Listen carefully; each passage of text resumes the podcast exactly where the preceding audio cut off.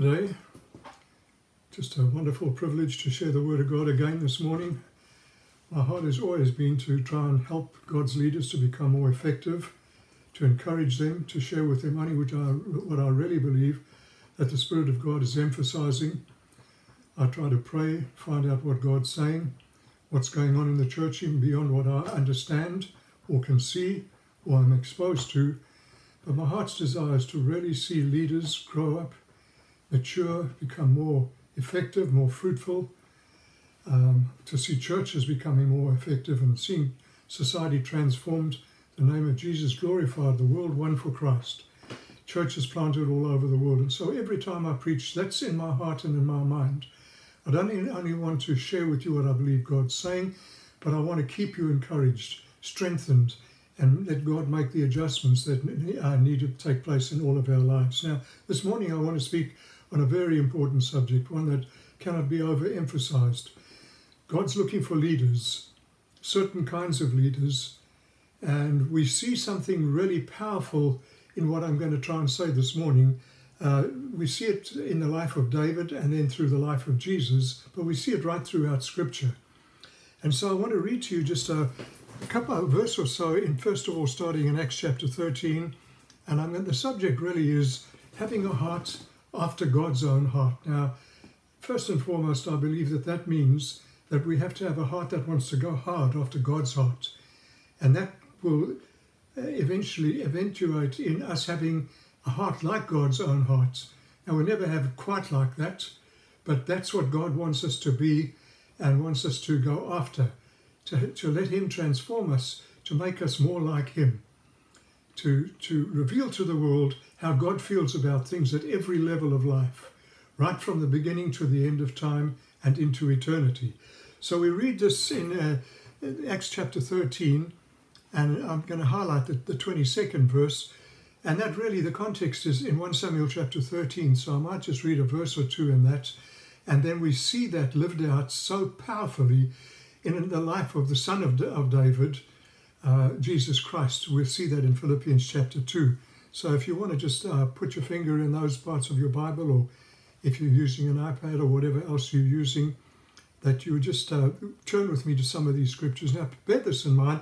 There are too many scriptures uh, for, in this subject for me to be able to read every one of them to you. If we were face to face, I would try to do more of that. Uh, but time is, uh, is always uh, at a premium for us.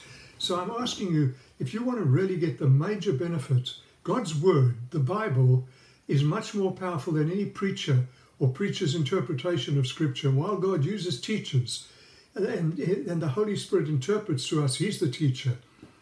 Uh, but the Word of God itself is that which transforms and that the Holy Spirit uses the most. So read the Scriptures. Please don't fall into the trap of just minimizing Scripture and more speaking more about your own personal ideas and preferences. So, reading in 1 Samuel chapter 13, and I'm just going to read uh, more than likely just verse 14. The context here is that uh, there are two farmers here, uh, two kings, but they come from two different backgrounds. One's background was donkey farming, and the other one's background was a shepherd or sheep farming.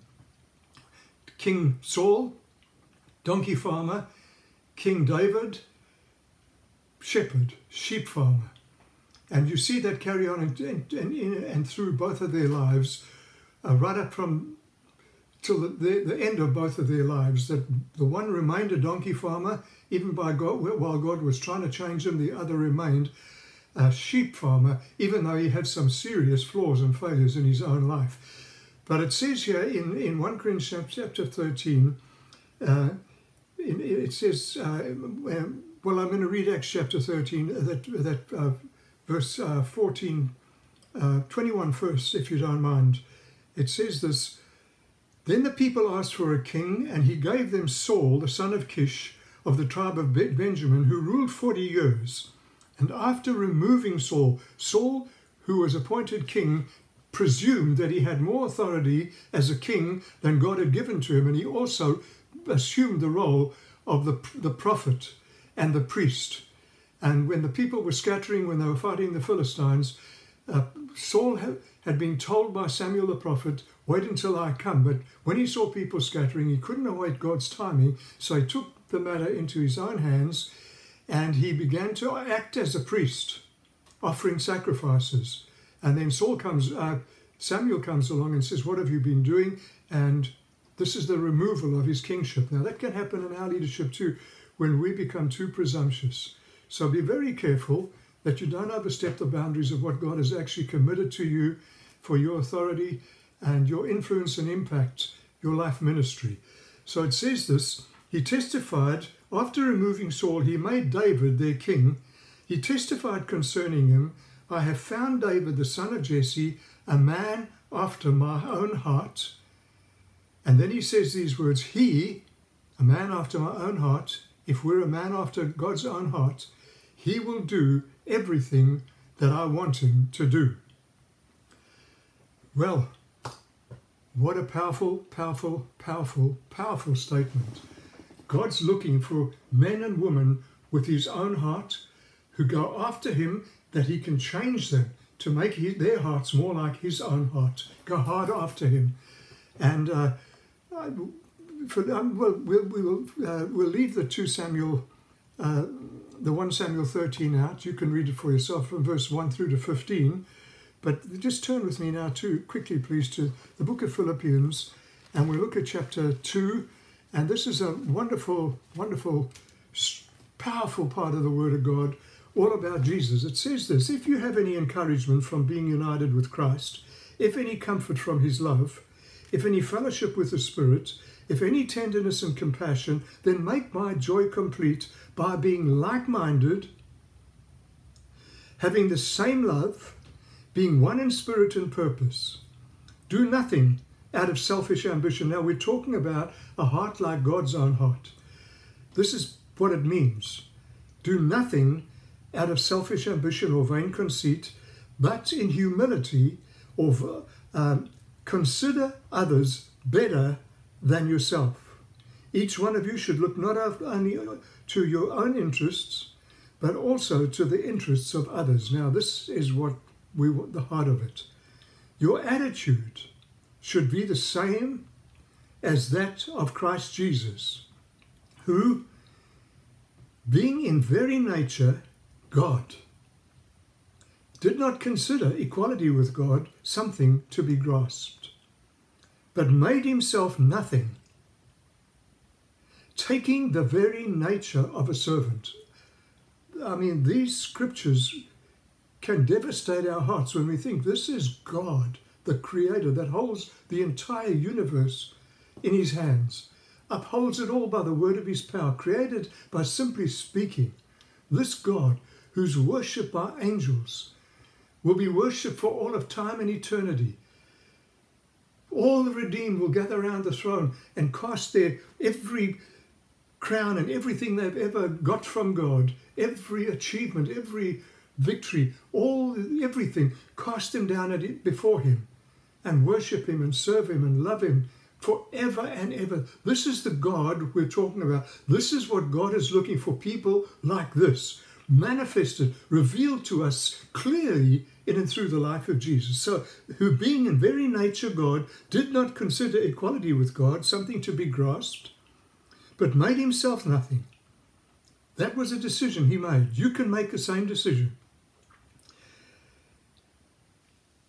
Taking the very nature of a servant, being made in human likeness or appearance, and being found in appearance as a man, he humbled himself and became obedient even to death, even death on a cross. Therefore, as a result of that, God exalted him to the highest place and gave him the name that is above every name. That at the name of Jesus every knee shall bow, every tongue shall confess in heaven and on earth that Jesus Christ is Lord to the glory of God the Father. Therefore, my dear friends, as you've always obeyed, continue to work out your salvation with fear and trembling, for it is God who works in you both to will and to do of his good pleasure. What Powerful, powerful words. Now, let's go back a moment and just remind ourselves God is looking for that kind of leader. When He finds someone like that, He puts His Spirit upon him and He uses them powerfully, far more than them going after self promotion, uh, self satisfaction, self seeking, whatever else may be. And the problem here is that by and large, we're either donkey farmers or we are shepherds, sheep farmers. I wonder what God's testimony at this moment in time would be about my life donkey farmer, sheep farmer. What he would say about yours right now. Are you a donkey farmer? Or you, are you a sheep farmer, a shepherd? See, donkey farmers eventually have to be rejected because God has committed himself to look for people who are sheep, shepherd hearted, hearts after God's own heart. Well, what is a God, a heart like God's own heart? It's an important question. I'm going to try to answer part of that in two sessions, hopefully. Um, this this first session, I'll take a little longer on the first uh, point that I want to make. Um, but to have a heart like God's uh, heart, everyone would, would know that it includes being a caring heart, a loving heart, a giving heart, etc. But I want to start with this in uh, in uh, in trying to share this with you. Uh, maybe I'll share with you the seven things that I believe constitute a heart after God's own heart. Going after this that we need to be going after and that God wants to make our hearts like. These seven things. First of all, it's going to mean that we have a generous heart. A generous heart. I think that generos- generosity is possibly one of the key factors about a God heart. A generous heart. In other words, a giving heart. Secondly, it's a God glorifying heart. We see in the name of, in the life of Jesus and in the life of David and in the life of his leaders in the Bible that they wanted to glorify God. Even the Holy Spirit, God Himself, wants to glorify Jesus, who wants to glorify the Father. So it's a God glorifying heart. And thirdly, it's a gracious heart. Fourthly, and we see these all in, in, this, in this Philippian uh, chapter 2, but we also see it in the life of David, and we see it throughout scriptures in the lives of so many of God's leaders. Fourthly, it's not only a gracious heart, but it's a global heart. That God wants all nations to be included in his redemptive purposes, involved in the church, being part of the church, revealing what Christ is really like and what God has for them. And then it's a going heart, not a staying heart, but a going heart, a willingness to go, to leave the comforts. Well, Jesus even left the comforts of heaven. Come back to that in a moment or in the next session, somewhere along the line. But we've got to have a going heart, not just a staying heart, not just a gathering heart, but a going heart, a willingness to leave and to do what God wants us to do. And then it has to be a good heart. God has a good heart, and we see that in Jesus. And we see Jesus going around doing good works and healing the people constantly throughout the Gospels. And then it's a grateful heart. Even God Himself was grateful. When He created, in, in creation, He said, everything He made, He said, it's good.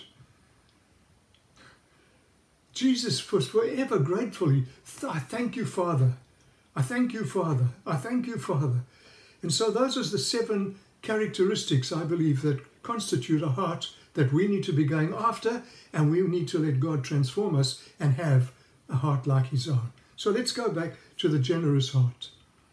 First of all, I want to say that generosity is an absolute essential for biblical leadership, not for church leadership, because there's so many people in the church that are leading that are not biblical. But a biblical leader, it's so essential for us to have a generous heart. I think it's possibly one of the most single, uh, most important keys to godlikeness, generosity. And that means us personally in the leadership, and that means our church being generous. You see, you can go, you can give, and you can act generous or gracious, but you can still be selfish and ambitious. And so we've got to have a heart, not just we do the actions, we go through the motions, but the heart, God wants to change our heart. I want to ask you, will you go hard after God and say, Oh my God, I want a generous heart. I want it to be by the Spirit of God, imparting it, changing me, making me absolutely generous, that I love to give, that I see that I was born to give, and that you give to me so that I can give. Make me a giver, a generous person. Uh, so a generous heart is a giving, not a getting heart. It's not a give me, it's help me to give everything you give to me. Ephesians chapter 3, verse 2 says, uh, verse 20 and verse 21 says this To him who is able to do immeasurably more than we can ask or think. You see, immeasurably, this is generosity. It's not like stintingly. It's not, well, what have I got to do to get away with? It's Whoa, Lord, I want to just be able to truly give immeasurably. In 2 Peter 1, verse uh, 2, it says, Grace and peace to you, be yours in abundance through our knowledge of God and Jesus. In abundance, He's the God of abundance. In Ephesians chapter 1, verse 8, it says this God's grace that He lavished upon us. You see, this is all generosity lavished in uh, 1 John 30, uh, uh, Romans chapter 5, verse 7, it says, talks about God's abundant provision. Of God's abundant provision. In 1 John 3 1, it says, Great is the love the Father has lavished on us. In 2 Corinthians 9, verse 8, it says, He is able to make all grace abound in you. Book of Jonah, verse 2, chapter 4, verse 2 says this You are gracious and compassionate, slow to anger, and abounding in love. And we could go on and on and on. John 3:16, for God so loved the world that he gave the most precious, his one and his only son. Uh, 1 John chapter 5, 4, verse 10 says, This is love, not that we loved first loved God, but that he loved us and sent his son as the atoning sacrifice for our sin. In 1 John 4, verse 13, He has given us His Holy Spirit. Romans 8 says, He who did not spare His own Son, but gave Him up for us, how will He not with Him also, along with Him, graciously give us all things? 2 Corinthians 8, verse 9 says, For you know the grace of our Lord Jesus Christ, that though He was rich, He became poor, so that through His poverty you might become rich. Ephesians chapter 2, verse 8 For by grace are you saved through faith, and that not of yourselves, it is the gift of God, not of works, lest any man should boast. Everything is God giving. He's a generous God. And 1 Timothy, just and I'll have to move on from there. 1 Timothy 6 says, talking of God, says, who richly provides us with everything, richly provides us with everything for our enjoyment. So, so often the church is not generous. So often, or just even in think of forgiveness. Think of how we treat people that we don't agree with their lifestyles. Sinners out there, wanting to call down fire on them. People who we, we say that's that's an abomination to God. It's true what they're doing. But we somehow mix sin with the person, what they're doing with the person. We even do that with saints. I think it's so often true in the church that saints seem to find it easier to forgive sinners than fallen saints. And yet the book of Galatians tells us, and I think it's the fifth or the sixth chapter, that we who are spiritual should graciously restore those that have fallen, remembering that we ourselves could have. But it's just like we write people off. You see, I'm not wanting to highlight that side of it. I want to highlight the fact that we need to become like Jesus, but I want you to see that we actually are not enough like him yet. So ask God to give you generous heart. If you've got a giving heart, a generous heart, you won't be selfish, you won't be self ambitious, you won't be self promoting. You won't be always trying to be the number one person. All of these are symptoms of a greedy, giving, getting, give me heart. In other words, self. Look at Jesus in, Acts, in John 8.50. He says, I'm not seeking glory for myself. The problem with the Tower of Babel was that society at that stage, they said in Genesis 11:4, let's make a name for ourselves. And God had to bring disorder. And so we've got all these languages around the world. And Jesus actually said, taught, Paul wrote this, saying that Jesus, in Acts chapter 20, verse 35, Jesus said it's more blessed to give than to receive. So a generous heart is a serving heart like Jesus. And God wants to encourage us to become more and more generous because that makes us more and more like Him. Well, I've got a whole lot of scriptures I'm going to leave out, but don't be mean spirited. Let's let God make God's generous generosity be in every area of lives, our lives. I'm not just talking about finances here. It includes forgiveness, wanting the best for others, being able to rejoice when they rejoice. All of these are scriptural things. To weep when they weep, to, re- to bless those who persecute us, to put the best construction on, on people's uh, uh, uh, on events, as 1 Corinthians 13 tells us, and giving people the benefit of the doubt, as the fifth verse of 1 Corinthians 13 tells. Let's learn to go the extra mile, to turn the other cheek, to heap coals of fire on others rather than curse them or bring down curses on them. Rather than get revenge, let's just leave it to God. And even wanting to save face, that we we just lay that aside and say, God, I want to become a more generous person. Well, we need to be more generous. I'm having to close off the session now. We need to be more generous in our praise and prayer life, in showing appreciation, showing gratitude to God and to others, in our recognition of acts of kindness and help towards ourselves. You know, I preach, I've preached now for 50 odd years. And it's so seldom that even the elders of the church come and say, Hey, thanks, thanks for coming, thanks for preaching. There just doesn't seem to be that generosity. And sometimes, if they do say thanks, you, you feel it's not really from the heart. Learn to be generous, to show appreciation, recognition of acts of kindness and help, not only in the preaching area, but to the people in your church, those that are helping you. Let's learn to live healed and not allow that root of bitterness to defile us and to defile others as it springs up within us, as Hebrews chapter 12, 15 says. Let's learn to serve, serve God without wanting any earthly reward or earthly fame. Listen, please, folk, don't let's skip over this. Let's learn to serve without wanting any earthly reward or earthly fame. Let's learn to live above our disappointments, being polite, being appreciative in everyday life what about our attitude at work, amongst our colleagues, friends, at school, wherever we are?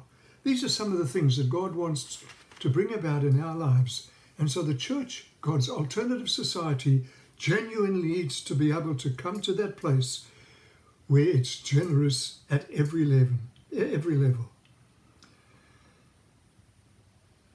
We'll look in the next session at a God glorifying heart much shorter that one, and a gracious heart.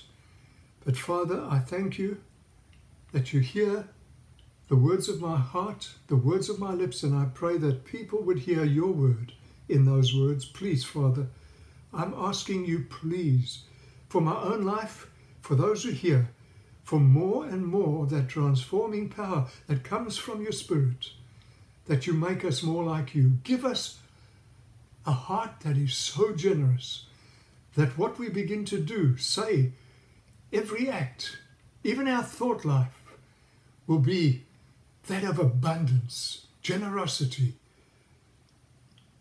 lavishly bestowed, given, and thankful for the opportunity to give. Help us in Jesus' name, I pray, with thanksgiving. Amen.